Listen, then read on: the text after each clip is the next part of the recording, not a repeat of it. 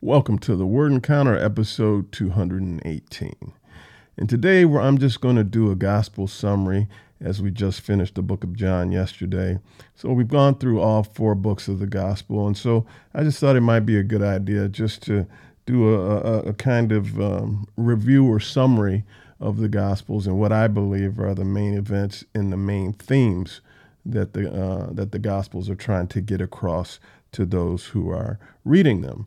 And so let's just start. And like I said, I, I break this into into two parts: events and themes.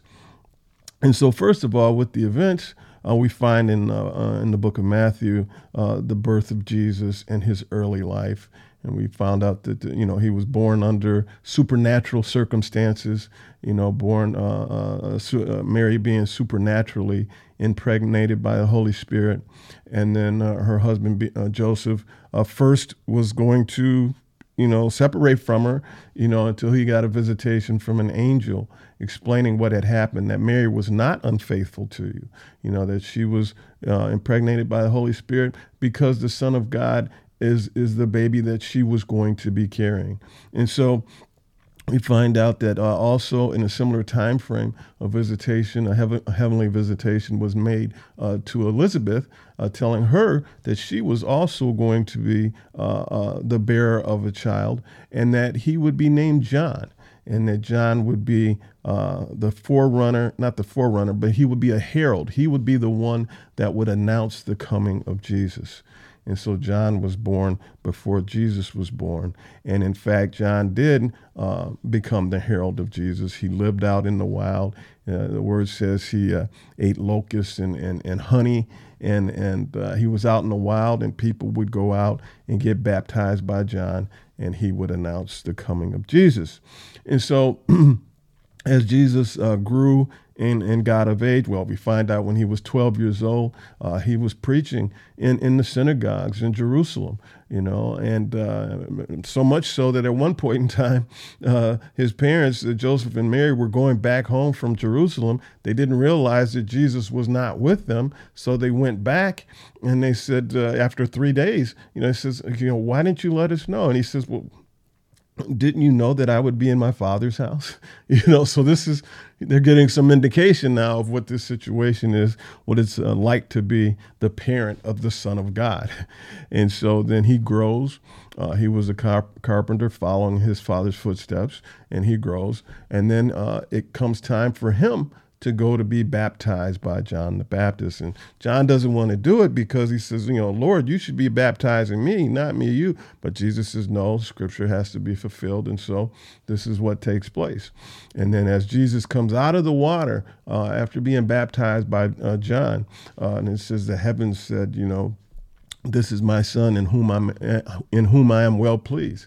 You know, so kind of confirming you know, who Jesus was. And so from this point forward, uh, uh, Jesus, uh, well, immediately after that, Jesus went into the wilderness. And the word says that God led him into the wilderness, not the enemy, not the devil. God led him into the wilderness for 40 days and 40 nights. And, um, and when he came out, of that experience. Now, remember, this was right after he got baptized, and then he went into this wilderness experience. And so, right after he got, gets baptized, right after uh, uh, God confirms who he is, he gets sent to the wilderness for 40 days and for 40 nights. And says the angels tended to him. And when he came out, um, he was met by whom? The enemy. He was met by the enemy at a weak point, you know, and, and so he was tempted he was tempted by the enemy at that point. Uh, and, and so Jesus um, did not succumb to the pressures, did not succumb to the temptation. See, the word says that Jesus experienced all the temptations that man experienced, not just your temptations, not just my temptations, but all mankind's temptations. So that means that he has been tempted by things that we've never been tempted by, but he denied them all. And so here he was, uh, here he is coming out of his wilderness experience in a weakened state, a physically weakened state, uh, 40 days and 40 nights, essentially of fasting in the wilderness. And he's met at his weak point by the enemy, by the devil, you know, offering him things that sound very good. You know, I'll give you the entire kingdom. Everything you see, I'll give to you, and this, that, and the other. But Jesus denied it all. Denied it all. And so he defeated the devil in doing that. After this experience is when he started his ministry. First, the first thing he did is he went on a recruiting trip, if you will, and he started to recruit his disciples. And he would tell Peter, John, and, you know, and Matthew, "Come follow me." And they immediately, word says, they immediately dropped things and followed him. And so there must have been some kind of confirmation in this in their spirit that this guy that's calling me is the Messiah. Or else why would they just drop everything and follow him? But they did that. That's exactly what they did. And from that point on, they went on uh, uh, a journey, if you will, in the region, you know, healing people, casting out devils, you know, uh, doing all kind of works and miracles amongst the people you know, and so this went on for you know, a little over three years. They went throughout the region, you know, a, a traveling band, if you will, going throughout the territories, uh, meeting the needs of the people, feeding the people, healing them from diseases, uh, uh, allowing the uh, uh, yeah, allowing the blind to see, you know, the deaf to hear. You know, so they were, you know, driving out um, evil spirits, you know, uh, all kind of stuff. They were just curing people of their ailments and their infirmities. And so during this whole time, as Jesus is going through this whole thing in the different territories, he's also imparting and schooling his disciples. See? He's also um, giving them understanding with regard to the things that they are seeing. He is, in fact, discipling them as they're going through this uh, entire thing because the disciples, they don't know what they're witnesses. They don't know what they're seeing. And remember, Jesus was speaking a lot of parables and riddles. And they would come back after the fact and ask him, Lord, what does this mean? You know, and he said he was doing this on purpose, essentially, you know, as, as kind of a um, tool, a uh, uh, sifting tool to see who was hungry and who wasn't. and so he would explain these things. He would explain his parables to his disciples. He would give them some insight into the way God the Father thinks through these parables. He would give them insight in, in, in, in so far as what God uh, the Father thought was important, what his priorities were.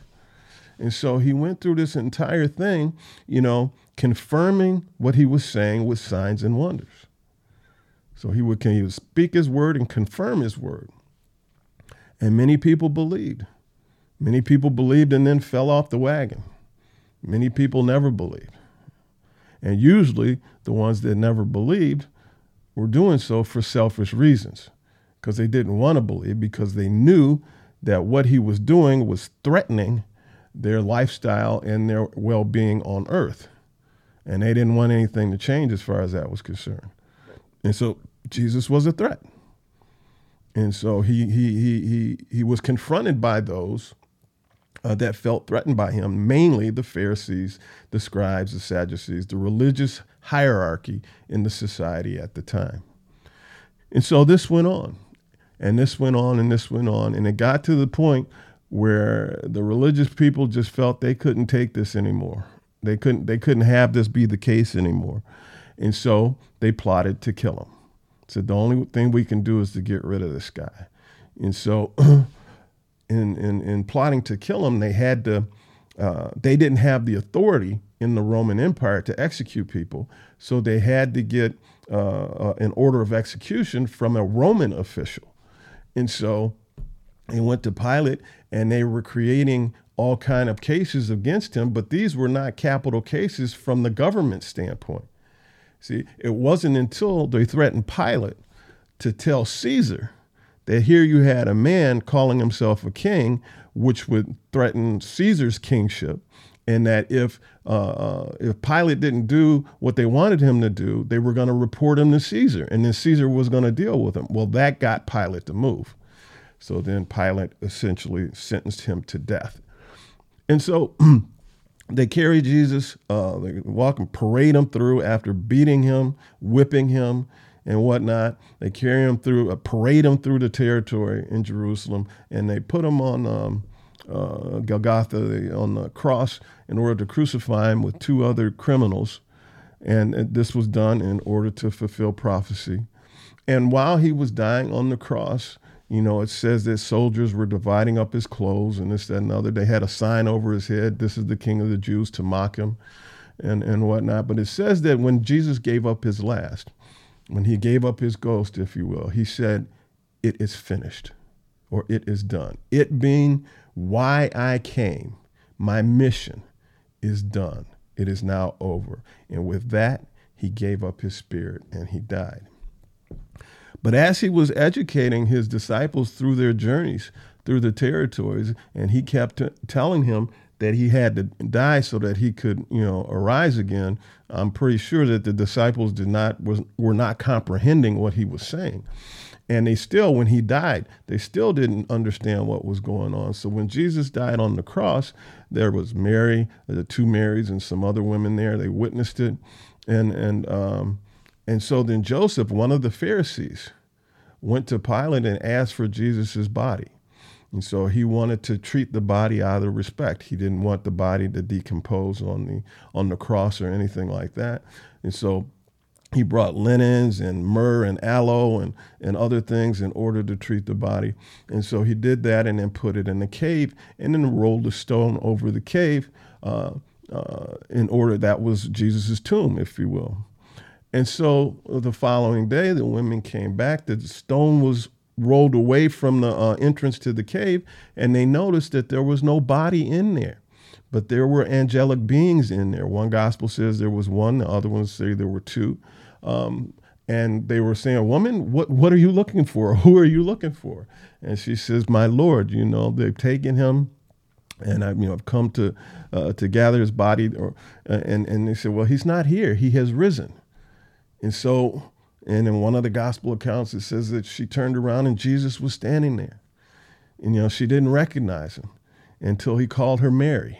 And then she ran back and she told the disciples, she says, I've seen the Lord. Then Peter and John ran to the tomb, you know. and so they saw that it was empty and then they encountered the Lord. And so we see that Jesus has has resurrected just as he said that he would. Now there are people out there who don't believe that Jesus resurrected. They don't believe that any of this happened.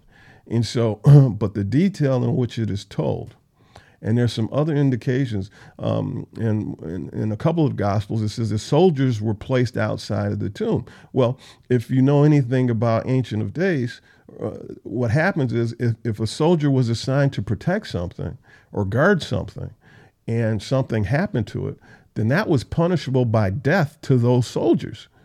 See?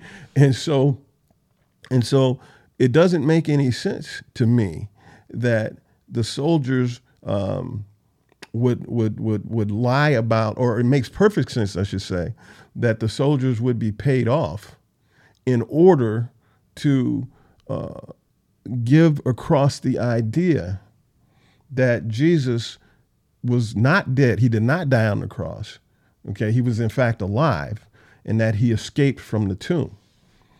You see, there's no way that the soldiers would allow that to happen unless they were paid off. And so that's what a lot of people think. That's that's you know, with a group of people think that Jesus never died on the cross and that he in fact was alive and that he escaped from the tomb. to me, it's way more plausible that he was risen from the dead and did exactly as he said he uh, would do. And this is consistent with everything else that he spoke and everything else that he did, all the prophecy that was fulfilled in his lifetime. And so it just, to me, the evidence is overwhelming that he, in fact, did die on the cross, that he did, he was raised from the dead, and that he uh, came out of the tomb as he said he would. And then uh, we find that he was uh, on earth after he uh, after he had arisen uh, for a number of days and uh, doing some some work with the disciples, if you will, giving some final instructions and whatnot, and promising the blessed Holy Spirit would come on this on him, and then he ascended into heaven. You know, and so those are kind of the events um, in the Gospels. Now, what are the themes? First of all, the number one theme of the gospel, in my opinion, is Jesus explaining what his purpose and his mission was, why he came in the first place.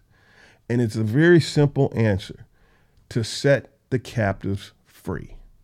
That was his whole mission to come and identify what was enslaving people. It was not other people, it was not other regimes, it was not other empires, it was sin. And so he came to identify the enemy and then to set the people free from the enemy. We find a whole account in Luke chapter 4, verse 18. You know, when Jesus says, you know, that he has come to preach the good news to the poor, you know, to set the captives free. And so that's why he came. He came to uh, impart, he came to impart wisdom with regard to knowing what the enemy is. How can you fight the enemy unless you first know who the enemy is? See, you have to first accurately know who the enemy is. It's not other people, it's sin. Ident- accurately identify the enemy and then give the people uh, the tools, the methodology, the process with, with which they can set themselves free from this enemy. So that's why he came. He came to set the captives free. And the captives are enslaved by sin, and that sin manifests in a whole lot of different ways, in a whole lot of different areas. And so he came to free people from being enslaved to sin. So that, you know, Jesus' purpose uh, is one of the main themes, in my opinion. Another theme is Jesus is who he says he is. And so throughout the Gospels, you know, we he's confronting the scribes and the Pharisees and, and whatnot as they're trying to trap him with these questions and this, that, and the other. And Jesus always is masterfully, you know, displaying to them a supernatural wisdom that is not of this earth. And so this can only be from the threshold of God. You know? And so he is his his you know a theme is that this man who says he's the son of God, who says that he and God the Father are one, who says that he is in me and I am in him, the whole gospels support that Jesus is who he says he is. And so to me, that is a, a, a, critical theme in the Gospels. You know, Jesus is a perfect representation of God. When we see Jesus, we see God the Father. We want to know what God is like. All we have to do is gaze on Jesus. Jesus and God are one. I am in him and he is in me.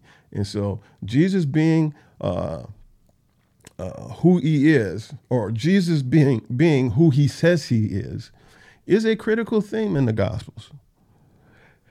A third theme in the Gospels, in my opinion, is the prophetic fulfillment. So we see a lot of uh, Jesus saying, This happened in order that prophecy might be fulfilled. That happened in order that that prophecy might be fulfilled. And this occurs many times in the Gospels where Jesus was referring back to the Old Testament prophets and what they said and how what was occurring at that at that time is fulfilling what the prophets said hundreds of years earlier. And so prophetic fulfillment is a significant theme in the gospels so that we so that we can see that what was spoken hundreds of years previously is in fact occurring. And so this is proof. See, this is proof of the um, infallibility of God's word. See, this is proof. These guys said this hundreds of years ago, and here we are hundreds of years later, and exactly what they said is being fulfilled. And so prophetic fulfillment is a major theme in the Gospels. Another major thing is it should come across is that perfection is not required in order to gain entrance into the kingdom of God. All we have to do is read the account of the disciples and Peter in particular. And some these dudes were not perfect by any stretch of the imagination. They failed. They failed again. They were confused. They had doubt. They didn't know. They, they were not perfect by any stretch of the imagination. See, a lot of people think, I believe, that they have to be perfect in, or, in order to be a son or daughter, uh, son or daughter of God. And none of these guys were perfect. But what they had and what was sincere within them and what was unshakable in them is that they, they desired they desired to be a child of the living God. They wanted to do right. See, they were not interested in letting themselves off the hook. They wanted to correct their wrong ways. There was a sincere desire to know God. And so, if that desire is sincere in you, you don't, again, you don't have to be perfect. See? But you can't be fooling yourself either. You can't be faking yourself out. You can't be trying to use God you know, uh, trying to, you know, by saying the right words or using the right phrases or whatever to impress men. You know when you lay your head on the pillow at night whether or not you're sincere in your pursuit of the things of God. That's what he's after, that sincerity. The fifth theme, I believe, is uh, believe in who he is for eternal life. The Gospels get across that if you want access to eternal life, then you have to believe in who Jesus is. You have to believe that he is, in fact, the Son of God, that he is, in fact, in God, and that God, in fact, is in him. He's not just a teacher, Rabboni. You know, he's not just a rabbi. He's not just a messenger. He's not just a, a, a, a, speech maker. He is, in fact, the Son of God. And God, the Father, and Him are one. So, you know, you have a lot of people out there that acknowledge Jesus, but don't acknowledge that He is the Son of God. See? And that is the key for entrance uh, into eternal life. And so if, if, if, you negate that, then you, you, you negate the promise. See, you, you negate all of that. And so that's critical. And another thing with regard to this particular uh, uh, thing, believing in God does not shield you from the events of life. because you believe in Jesus, that doesn't mean you're going to be shielded from things that occur in your life. That doesn't mean that you're going to be shielded from pain, heartache, depression, or any of this stuff. Some people think that if I if I just had this, then I would be shielded. No, no, no. This doesn't shield you from life. You still have to live life, but you live life from a different perspective. You live life with a different understanding. You, di- you live life with a different sense of priorities, but it doesn't shield you from those things of life. The sixth theme, in my opinion, is that belief actually has action. Belief isn't just a belief, belief manifests in obedience. And so uh, Jesus says, if you love me, then do what I command. and so it's not just that we sit we sit back and passively believe. If we truly believe, then we obey. See? I heard it said before, like to understand and not to do is not to understand. See, so if you're saying that you understand something, but it doesn't uh, motivate any changes, then you really don't understand. See, so believe to believe and not to do is not to believe. If your belief in Jesus as the Son of God doesn't manifest changes in your life, doesn't manifest changes in priorities, then the question is do you really believe? And so I think the Gospels make that pretty clear. The seventh thing is that love is sacrificial, leadership is sacrificial. These aren't things that we sit back and we absorb, these are things that we give out. We serve others. True biblical love is serving others. True biblical leadership is serving others. Jesus came to serve. He served the disciples. See? He served those. He fed the thousands. He served those people. That's what he did. He came to serve.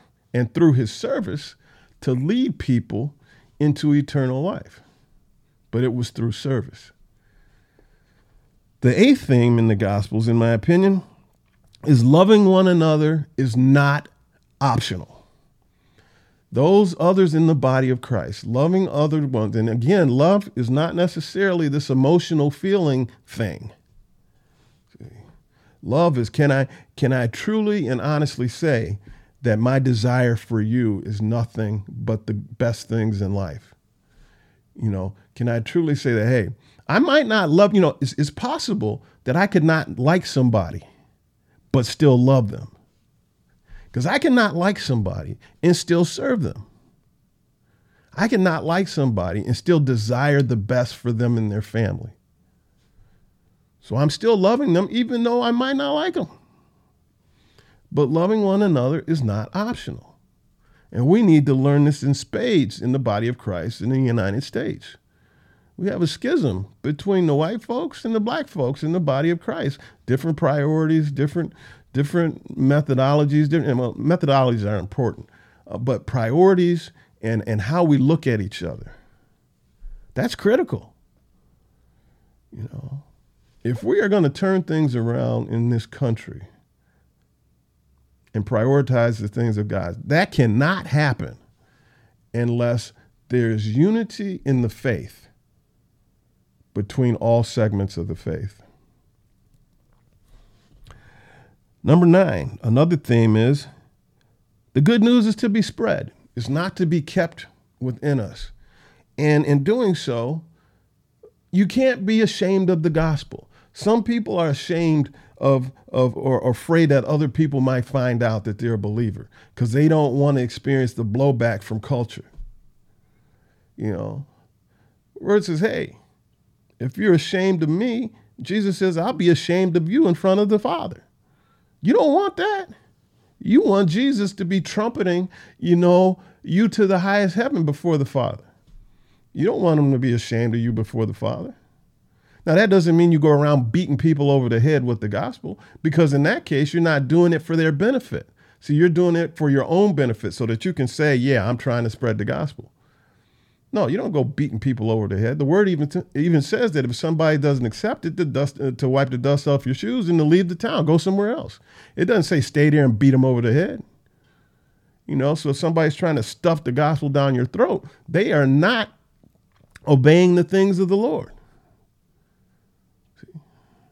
So through your lifestyle and through your commitment, people should see how the ways of the Lord are working in your life. And so what you are saying to them should be confirmed by your lifestyle and vice versa. And that is what influences people. That is what affects people. Verse 10, or verse 10. the 10th theme, and the 10th and the fi- final theme that I see in the Gospels is that one day we will see him. That's what all of this is pointing to. One day we will see him in his kingdom, and we will be a part of that kingdom. And so, uh, this is my summary of what the Gospels are all about. And what I'm sure I missed a whole bunch of stuff. you know, it was just a, kind of as I was thinking about it, arranging and organizing my thoughts. This is kind of how it came out. And so I hope that may have assisted some of you. I don't know. But anyway, tomorrow we will pick up in the book of Acts in chapter one and uh, that'll be some uh, exciting reading and studying. And so I hope you join us for the next episode of the Word Encounter. And never forget that Jesus, as we have just gone through his Gospels, is making this invitation. If you believe in your heart and confess with your mouth that Jesus is in fact Lord, then the word says that you will not be put to shame and you will be saved. Take him up. Take him up on that invitation. Say, Yes, Lord, I will come. I honestly and sincerely believe in my heart, and I am confessing now with my mouth that Jesus is Lord. And with that, we'll see you tomorrow. Bye bye.